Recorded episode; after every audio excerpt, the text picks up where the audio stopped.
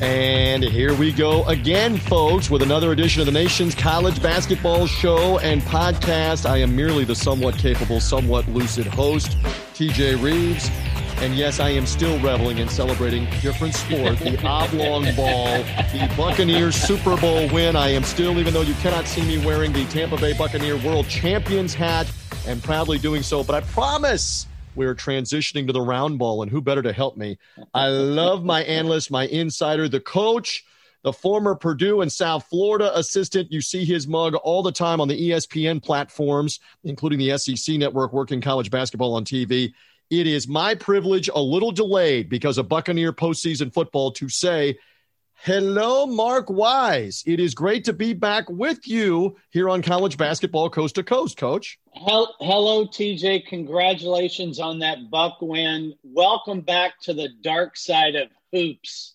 yes, and and trying to get everything sorted out. Uh, you've been doing a masterful job along with your colleagues of trying to keep us all informed on who's actually playing and when with all the pauses. Right. Although we should say, Mark Wise, we're both glass half full guys. We're getting some, if not most, of the games the, the vast majority of the games will be made up. Some are having right. to be paused for safety. We should be happy with what we're getting, and we're getting a bunch of basketball and getting a clearer picture heading to March, right? Some people have been keeping up with this a lot better than me. And for the most part, we're getting 70 to 80% of scheduled games each week. Now, as we head toward the last um, three weeks of the regular season, you, you run out of room and time to make up games. But it certainly has been a strange season for everybody. I've learned and come up with new terms um, like shutdown, like on pause, like contact tracing. And my favorite that I came up with is pop up games. And we saw this in football as well. But, you know, games got, uh, especially in the non conference, games got scheduled within a 24 to 48 hour window that nobody ever thought was possible before. It happened in football. They pulled it off. It's happening in basketball. Now in conference play, we also have pop up games. We just had one in the SEC on Wednesday night because Tennessee was able to play. Um, Georgia was able to play, but their opponents were not. So those two got together and played on Wednesday. So we've seen all kinds of strange things happen in a very strange year. Very, very well put. I mean, I heard a story earlier this year, and I'll get most of this right. Help me if you can fill in the blanks. West Virginia, I think, was playing Gonzaga. If they were not playing Gonzaga, they were about to go play them because of the last minute pop up situation that came up. So much so that West Virginia, Mark, as the story goes, goes was having their shoot around and suddenly right. Bob Huggins gets a phone call from the assistant AD or whomever saying, Hey, ESPN is looking for us because they want us to play one of these pop up games you're talking about. Right. They right. patch Huggins through with whomever, and it may have been Mark Few and or the network where they're scheduling the game on the phone while he's standing at the shoot around that we're going to play two nights later in another city and come play you because we're COVID healthy. We can play. ESPN needs a game. And I applaud. I'm applauding right now on college basketball coast to coast, however you're finding us on the podcast, etc. That that's the forward thinking we need to get more games played, like what you talked about with Tennessee and Georgia saying, hey, it's in our best interest. We need to play a game this week. Yeah, I, I don't think there's any question about that. I'll give you another example of a pop up game that has paid major dividends. Tennessee um, who everybody has somewhere in the four or five line right now in terms of their bracketology. Preseason pick to win the SEC, they're not going to. Um, but nonetheless, they have a, a, lot of pieces. They had a pop up game in early in, I, I have to think about this now because usually I say early in November. It's early in December because the schedule, the season got pushed back by two weeks. You're playing four fewer games. 27 is the most you can play. But Tennessee uh, did a pop up game with Colorado. Well, as it ends up, Colorado right now is 16 and 5, 10 and 4. They're top 20 in the net. So that became a quadrant one win for Tennessee, a huge win. And even though they have struggled offensively and, and lost some games that I didn't think they probably should have lost, Uh, I think when we see that first reveal on Saturday, which is coming out by the NCAA when they release the top 16, uh, there's a chance you could see Tennessee on that four line. Very good points there from Mark Wise. Love his insight here. Follow him on social media. I'll say this a couple more times at N MW Hoops for Mark Wise. MW Hoops. You see him on the SEC network. He'll be on the SEC network call of the Saturday Ole Miss South Carolina game. I look forward to hearing you on that. He'll have Alabama a couple of times next week, and I want to ask you about the tide in advance of that in a few moments. But a perfect segue on college basketball coast to coast, wherever they're they're finding us. We get accused, you and I are in the South, and a lot of the people that I talk to are in the Eastern time zone or the Central time zone we are not going to have East Coast bias here on this edition of College Basketball Coast to Coast. No, no, no. Let's go west. You just mentioned Colorado. Let's talk right. about the Pac 12 uh, just for a moment. I'll start right there. So we can't be accused uh, of being uh, slanted towards the East or the Eastern time zone. That Colorado team won at Stanford on Thursday night at the time that we're taping this edition of College Basketball Coast to Coast and rolling it out for the entire weekend. They won right. impressively by 18. They're leading uh, the Pac 12. Uh, USC is right, or they're, they're right there with USC. USC also defeated Washington on Thursday night late by 15 at Washington. Those are clearly the two best teams in the Pac 12. There's some debate about UCLA UCLA lost to Washington State last night at the time we're taping 81 73. Give me a little more Pac 12 analysis.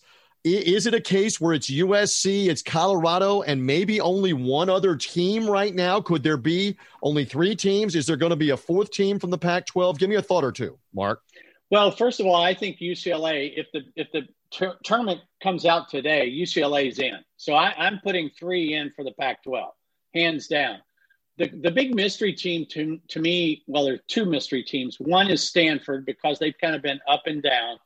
But Oregon, Oregon is one of those teams that got shut down for an extended period of time. Uh, they've only played nine league games. They've only played 15 games overall. I think they, they are tournament worthy in terms of the eye test. And you and I are going to talk about that a lot over the next month because with lack of non-conference data that we have this year. Uh, you, you know, I, I, yes, the, the selection process is, is a data driven process. There's no question about that. And in years past, it's if you want to take it, um, if you want to like evaluate or put a number on it, I think it's 90% data driven, 10% eye test. Well, with less data, it only makes sense that you're going to have a bigger impact on the eye test. Oregon will pass all the eye tests. So now they just need to go ahead and fill out the rest of the season with some quality wins, and I think they'll be fine. So right now, I'm going to say four, four from the Pac 12. And again, Colorado 12 in the net ranking for what it's worth. USC 16 in the net ranking. To your point, UCLA 47 in the net and Oregon at 53.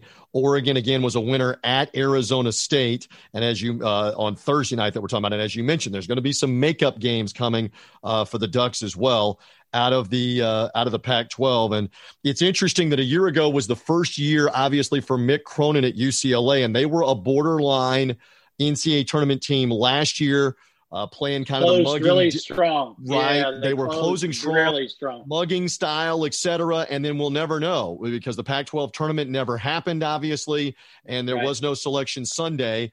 So it's just interesting whether the Bruins can can make something happen. But Andy it, it's interesting. Yeah, go ahead. It's it's interesting to me that you Mick, you mentioned Mick Cronin, and he has this reputation of grinding out wins at Cincinnati throughout his career. They become offensive minded. I, I don't know where he went went and got an offensive uh, uh, change of his paradigm, but I'm telling you, they score the ball. That used not to be the way uh, that Mick Cronin's teams uh, played at Cincinnati. But can I tell you something? That's the best coaches, as you well know. You've done this Absolutely. a lot longer than I have. They know how Absolutely. to adapt. They know how to adjust. Nick Saban in college football realized five or six years ago, as much as he was bemoaning the spread offense, the hurry up, the throw it 40 or 50 times a game, if I don't embrace that, I'm not going right. to get the best players anymore at receiver and quarterback to come play for me the best coaches adjust. They adjust to, and if you're in Southern California recruiting at UCLA, you you're going to turn off guys more than likely with grinded out games in the low 50s, ugly basketball. So applaud him. Well, I think for, from for a that. from a theoretic standpoint, he's going to get better players at UCLA, which will allow him to adapt like he has done and play more offensive minded games. And again, Andy Enfield, who it doesn't seem like this, but he's been at USC now for eight seasons. He's got them at 16 and three overall. They lead the Pac 12 yep. at 10 and two. USC again won at Washington on Thursday night, and they are in the top 15, actually 16th in the net. So they are looking good. Uh, and, and they've got they've got a guy in Mobley who's going to be the, the in the top three of the draft. No, no question about it. About Super that? talented. Well, and uh, to your point, uh, Mobley 17 and 7 in the win at Washington. The coach always knows what he's talking about here on college basketball coast to coast. But I just I wanted to get that out of the way before anybody complains that we don't talk enough. That we started the show first conference talking Pac-12 basketball, and now we'll slide back in to some of the other stuff. And I promise we've got three wise men coming up uh, here as the show rolls along. Uh, we'll get to the three wise men in a few moments. All right, a couple of games that are interesting, in addition to the one obviously you're doing, and we'll get to the SEC circle back. Couple of games that are interesting as everything unfolds uh, for Saturday and for Sunday. I'm interested in Michigan, a, a, team with Juwan Howard. We were talking earlier in the week with Deshaun Tate on this show, on this podcast, College Basketball Coast to Coast, that Michigan at 13 and 1 very intriguing as to what are they going to look like and they're going to play some really tough games including makeup games with the likes of illinois and indiana uh, coming up so I- am curious what michigan um, is going to look like at 13 and 1 with Juwan howard's team uh, in particular as we see them for the first time on sunday playing at wisconsin first time they will play the game in almost a month Mark Wise. How intrigued are you by, by what we'll see out of the Wolverine team that was rolling before a COVID 19 pause? I, am not saying you can connect the dots between every program who's had significant uh, shutdown or pause in their games, but you can kind of look at some teams and, and decide, okay, is that a trend? I go back to St. Louis. St. Louis was playing really well before they got shut down for a month. And it took them, uh, you know, they, they, they lost right out of the chute. And, and I think the, the biggest concern for me as an ex coach when you get shut down in this strange season is conditioning. Because if you are isolated, you can do some individual workouts depending on your isolation, your tracing, and all that. And state to state, that's all different. Uh, but it's not the same as going up and down. And it's not the same as playing five on five. And it's not the same as scrimmaging. It's not the same in terms of, of game condition. So to me, that will be the telltale sign for Mich- Michigan coming back is what kind of shape do they look like they're in? Because I got to tell you, I don't think there's anybody that's going to argue, TJ, that the Big Ten by far this season is the best league in the in the country. Yeah, when you're talking about Michigan, Illinois, Ohio State, Wisconsin, Iowa, uh, and I haven't even gotten to the teams that might be on the fringe, like Purdue, Rutgers, Indiana, Minnesota, and Michigan State, which is taking its lumps. You know, they always kick it into gear when you get close to March. Could they? Could they have like nine or ten teams out of the fourteen yeah. team Big Ten? Is it possible? I think it is. It's yeah. possible. I don't think there's any question about it. I, I think nine will probably be the the low mark. Minnesota.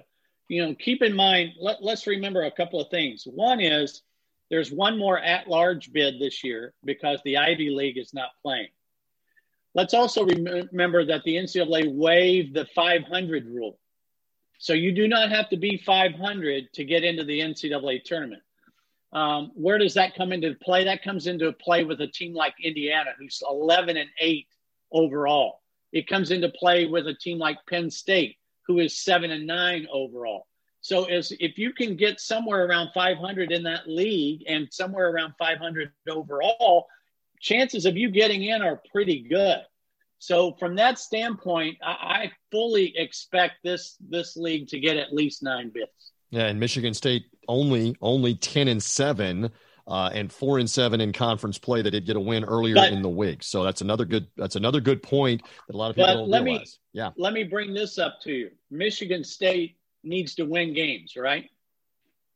Here is their next five games Iowa at home, at Purdue, at Indiana, Illinois at home, and Ohio State at home. Now, you tell me where you can look at that five games and go, there's three I know we can win. Yeah. It's it's exactly right. Good luck uh, with a team that uh, that again has gone through some COVID pause themselves and trying to get it back together. Uh, good luck on that. And again, for Michigan, Michigan at Wisconsin coming on Sunday for the first look at them. And then as it stands right now, they still have to make up an Indiana home game, a game at Northwestern if they can make all if these up. Can. And an Illinois home game if they can make all those up. So as it stands right now, though, they're going to play Rutgers, they're going to play at Ohio State, and they're going to play at Indiana and the makeup games. So we're going to find well, out in me, a hurry. Let me yeah. Let me ask you this because this is a relevant uh, um, conversation this time of the year. Who's more likely to get in the NCAA tournament, Michigan State or Duke? Mm, and Michigan State has the head to head win for what it's worth. It isn't everything, right. but for what it's worth, they have a win over Duke. What if I take C, neither of them? How crazy would that be? I mean, we're already well, talking I, about Kentucky is more than likely probably. Are you declaring Kentucky done unless they get the automatic bid? It looks like it. Five games below 500. Yeah. Yep. Uh, so, Duke's. I, I gave you Michigan State's schedule. So here's Duke's schedule: at Wake, Virginia at home, Syracuse at home, Louisville at home, at Georgia Tech, at UNC. I'm telling you, I think that has more wins in it on paper. On paper than Michigan State. But but maybe only by one or two out of yeah. out of that out of those games that they're playing. We'll see if it's going to be enough for Duke. Could we really have Mark Wise as he joins us here on College Basketball Coast to Coast? Love the coach. Could we have an NCAA tournament with no Kentucky, with no Duke, with no Michigan State? And uh, and then never mind the fact that North Carolina and Kansas and UCLA have kind of been on the fringe what in the world in the crazy 2020 and 2021 years here if we end up having a big dance yeah. with none of those names? I do know this as we said earlier in the week it is the first time since 1961 and mark wise would like you to know he was not on the call of any of the games in 1961 the first time since 1961 no kentucky no duke no kansas no north carolina in the same ap top 20 it was then the top 20 how about that? Going back uh, 60 years since the four of them were not in the same AP top 20. That tells you how crazy it has been and how we have to get after these things. Hey, one more uh, for Michigan and Juwan Howard. Phil Martelli, the former St. Joe's coach out of the Atlantic 10, right. had him in the Final Four in 2004, always one of the top teams out of the Philadelphia area, out of the Northeast. He is on that bench with Juwan Howard as an X and O guy, uh, as a guy helping them recruit previously over the last couple of years. How much credit do we give Phil Martelli for helping Michigan be whatever they're going to be here down the stretch of the season, real quick? Well, first of all, let's give Juwan Howard credit for hiring Phil Martelli. Uh, I don't think any staff in the country would be would benefit from having Phil Martelli on its uh, bench in, in its uh, locker room in its staff room, scouting purposes. So uh, no question, I, I think it's uh, I, I, think it's immeasurable, invaluable, uh, big time asset. No doubt about that. All right. I promise we're going to get to the games in the SEC, including the one that Mark is working this weekend. And then he's got Alabama coming not once, but twice next week as it stands on the SEC network. But we have waited long enough. For the first time in this 2021 college basketball season, let's get to what I have been waiting for some wise men. And now it's time for Mark Wise's Three Wise Men. All right, so here we go, Mark Wise. First installment, again, as I have said before, these can be uh, uh, anything players, coaches, former players, conference commissioners, can be anybody, and the women's game, if need be, uh, with players, coaches, etc. Three wise men is a staple on anything we do college basketball, coach to coach. Give me a wise man or lady, please. Well, wise man number one, I'm not really sure who is responsible so I'm going to give it to the Ivy League presidents, the athletic directors, whoever decided, rightfully so, to allow seniors from this year. As you well know, everybody gets this year back. But in the Ivy League, they do not allow grad. Uh, uh, they don't allow student athletes to be grad students and participate. They just ruled this week that they're going to allow seniors to come back and compete next year as grad students. I'm giving a huge applaud to that. And you were saying earlier in the show, people may not realize this: the Ivy League did not play at all this season, and so that is uh, that. That I mean, you've got to be flexible and understand uh, that for some of these guys, and for most of these guys, this is their career, the end of their basketball career. Right. So I love that. All right, another wise man or lady from Mark Wise, please. Well, I'm going to go to the league that I cover, the Southeastern Conference. I don't think that there is a player in the league who is asked to do more things per possession on either end of the floor than Herb Jones for Alabama. Six foot seven senior, left hander, uh, kind of got the knock as a non shooter. This year, he's running the point a lot of times for Alabama, for Nate Oats' squad. Um, obviously, on the two line right now with Lunardi, they're leading the Southeastern Conference. But at times, especially now because Alabama is short in the front court. Jordan Bruner's been out hurt. Uh, Juwan Gary just got hurt the other night. So it's a very short front court. So Herb Jones, think about this, TJ. Herb Jones plays the point on one end and guards the five man on the other end. He's wise man number two, Herb Jones of Alabama. That is some versatility like Mark Wise used to show back in the day as we roll on on college basketball coast to coast. One more on this edition of Three Wise Men to point out from the college game, please. What do, you, what do we tell coaches who take new positions, new jobs, where the previous coach has been sensational in his career? You never want to be the guy who follows the guy, right? Well, Casey Alexander at Belmont in his second year followed the legendary Rick Byrd. Casey Alexander is Belmont blood. He he worked for Rick Byrd. He left there, was the head coach at Stetson, then went parlayed that into the head coach at Lipscomb, which is also in Nashville. And when Rick Byrd retired, they they got Casey Alexander away from Lipscomb. All he had to do, I don't even know if he moved houses. All you had to do was go cross town. well, Belmont right now, I've had Belmont. They're 21 and 1. They're 15 and 0 in the Ohio Valley. Mm. They've got a legit big man in Nick Muszynski They've got a Division three transfer shooter, Luke Smith, who's their second leading scorer. I'm telling you, TJ, this is a team you want no part of in the first round of the NCAA tournament. Look for them to be a dangerous 13, 14 seed. Wise man number three, the head man at Belmont, Casey Alexander. Watch out. And we love the nickname, the Bruins, the Belmont Bruins, not the UCLA Bruins. Uh, they're out of the Ohio Valley and some of these other teams. And by the way, in our remaining moments here, keep an eye on those two Missouri Valley teams that are playing head to head. Deshaun Tate was telling you earlier in the week, Loyola Chicago and Drake playing uh, in back to back days, Saturday and Sunday this weekend. Some of these mid majors, like you're pointing out with Belmont, keep an eye on them for this weekend. All right, you mentioned SEC. Remaining moments here. You've got Georgia, or I'm sorry, you've got uh, Ole Miss and South Carolina. Ole Miss on a three-game win streak. You're doing this game Saturday with South Carolina. They lost to Alabama at home. Alabama beat them at home earlier in the week. Preview your game you're doing on the SEC network real quick for us. Well, all of a sudden, Ole Miss has won three straight games, uh, including a slugfest at home against Tennessee. They just beat Missouri and beat them badly at home, and they also won at Auburn in overtime when Devontae Shuler made the buzzer beater. They're not in Bubbleville, but they can see it. It's on their GPS. They have to continue to do that. Big game for Ole Miss on Saturday against the South Carolina team that's uh, just trying to find its way right now.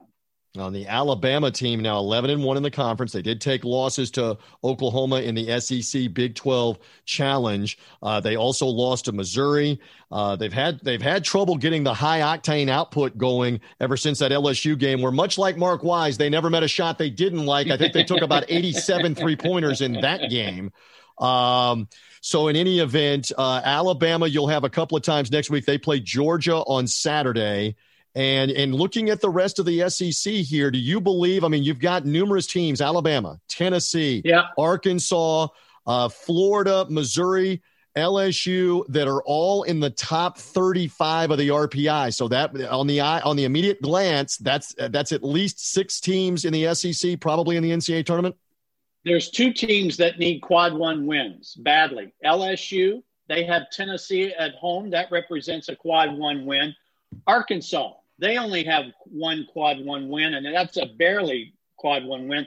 They're at Missouri, who has to be stinging after that Ole Miss game. So a couple of big games there. And then Arkansas Tuesday, next Tuesday, has Florida coming to Bud Walton. So it's a big couple of games for the Hogs in in terms of securing and feeling really comfortable about their NCAA tournament chances. Again, remaining few moments, college basketball coast to coast. We got a Saturday that has Indiana at Ohio State again with the qualifier if all these games come off without COVID pauses, etc. Indiana, Ohio State, Florida State will be back off of a long pause playing Wake Forest early. Also early Loyola Chicago and Drake. Can we spread some of these games out please? They're all going on at the same time. Oklahoma, Virginia also early or uh, Oklahoma, West Virginia also early on in the day. I'm anxious to see all of these. Uh, and then again on Sunday, some more games that'll be that'll be happening besides just the Michigan Wisconsin game. Loyola and uh, and Drake, Loyola Chicago and Drake will play again. My Memphis Tigers have gone on COVID pause. We got a, about 60 seconds here to talk about them not being able to play in the American Conference. Right. No Cincinnati game, no Houston game this weekend. They're going to be out for at least a couple of weeks. My Tigers and the American Conference, other than Houston and maybe one other maybe a one or two bid league just real quick with the likes of Houston and Tulsa and SMU and Memphis and and that group. As of right now, the only way that the American is a two bid league is if Houston loses in the American Conference tournament. I don't see a second team right now. All right, but there's still work to be done. Still three weeks left. That could improve. We'll see if uh, if that is the case.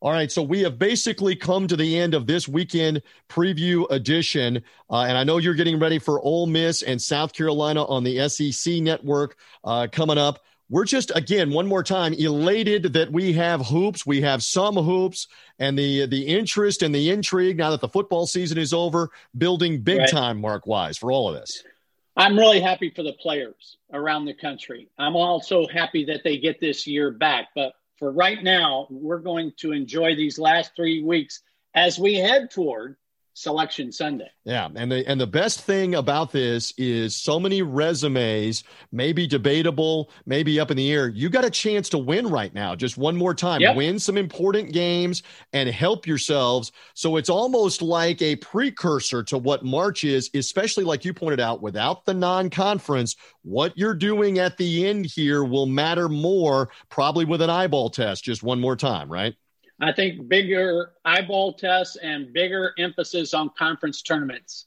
No doubt about that. Again, Mark Wise will be on the call of Ole Miss and South Carolina. That coming on Saturday. Slated to work Alabama, Texas A&M early next week uh, as well. Coach, thank you. I always love getting to talk with you. I appreciate you spending some time with me on college basketball coast to coast, previewing the weekend, sir. Thank you, TJ, and go Bucks. Yeah, love that. Uh, follow him at MW Hoops on social media. Great follow. Friday Five, the weekend recaps, uh, all of that. MW Hoops on Twitter, on social media. He's on the SEC Network call. For now, we are done. Subscribe to this podcast, Apple Podcast, Spotify, Google Podcast, wherever you find podcasts. Thank you for finding us. It streams also on TuneIn on the Tag Sports Group channel. Streaming on TuneIn. Find college basketball coast to coast on the Tag Sports Group channel as well. Now we're done. Enjoy all the games this weekend. Thank you for being with us on college basketball coast to coast.